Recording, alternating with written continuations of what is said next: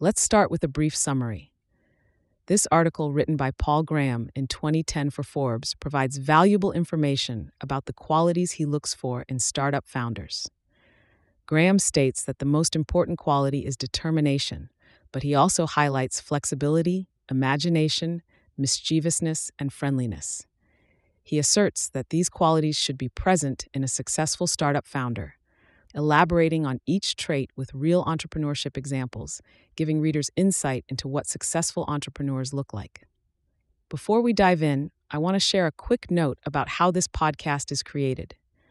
As you've probably noticed, this podcast isn't voiced by a human, but by artificial intelligence. I'm obligated to inform you of this beforehand due to the rules of AI services. This podcast is made possible by our sponsor, Wope.com, an AI startup that combines content marketing with artificial intelligence to significantly boost traffic and revenue of your startups. For all the latest content, be sure to follow me at x.com slash yigitkonur. Now let's turn our attention back to the essay. In hashtag, the essential qualities we seek in successful startup founders. Original title, What We Look For in Founders. Date October 2010. I wrote this for Forbes, who asked me to write something about the qualities we look for in founders. In print, they had to cut the last item because they didn't have room one determination. This has turned out to be the most important quality in startup founders. And we thought when we started Y Combinator that the most important quality would be intelligence. That's the myth in the Valley. And certainly you don't want founders to be stupid. But as long as you're over a certain threshold of intelligence, what matters most is determination. You're going to hit a lot of obstacles. You can't be the sort of person who gets HTML easily. Bill Clerico and Rich Aberman of WePay.com are a good example. They're doing a finance startup, which means endless negotiations with big bureaucratic companies. When you're starting a startup that depends on deals with big companies to exist, it often feels like they're trying to ignore you out of existence. But when Bill Clerico starts calling you, you may as well do what he asks because he is not going away. Nostra 2 Flexibility. You do not, however, want the sort of determination implied by phrases like, don't give up on your dreams. The world of startups is so unpredictable that you need to be able to modify your dreams on the fly. The best metaphor I've found for the combination of determination and flexibility you need is a running back, railres.html. He's determined to get downfield, but at any given moment, he may need to go sideways or even backwards to get there.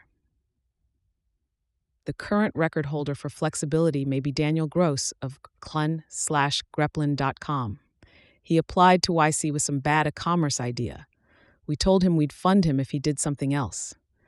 He thought for a second and said okay. He then went through two more ideas before settling on Greplin. He'd only been working on it for a couple days when he presented to investors at Demo Day, but he got a lot of interest. He always seems to land on his feet. Imagination. Intelligence does matter a lot, of course. It seems like the type that matters most is imagination. It's not so important to be able to solve predefined problems quickly as to be able to come up with surprising new ideas. In the startup world, most good ideas bad googles.html initially. If they were obviously good, someone would already be doing them. So you need the kind of intelligence that produces ideas with just the right level of craziness. Airbnb, Airbnb.com is that kind of idea. In fact, when we funded Airbnb, we thought it was too crazy. We couldn't believe large numbers of people would want to stay in other people's places. We funded them because we liked the founders so much. As soon as we heard they'd been supporting themselves by selling Obama and McCain branded breakfast cereal, they were in. And it turned out the idea was on the right side of crazy after all. Number four, naughtiness. Though the most successful founders are usually good people, they tend to have a piratical gleam in their eye.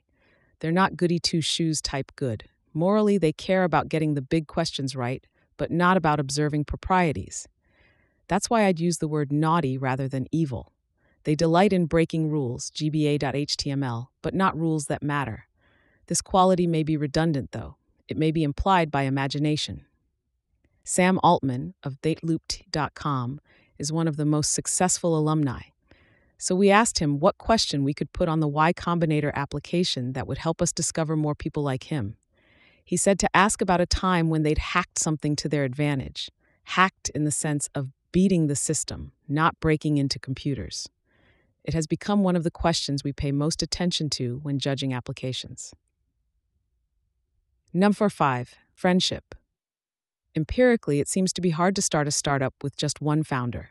Startupmistakes.html. Most of the big successes have two or three, and the relationship between the founders has to be strong. They must genuinely like one another and work well together. Startups do to the relationship between the founders what a dog does to a sock. If it can be pulled apart, it will be. Emmett Shear and Justin Kan of Justin.tv are a good example of close friends who work well together. They've known each other since second grade.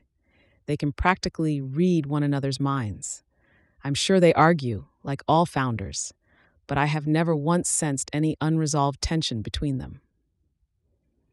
Thanks to Jessica Livingston and Chris Steiner for reading drafts of this.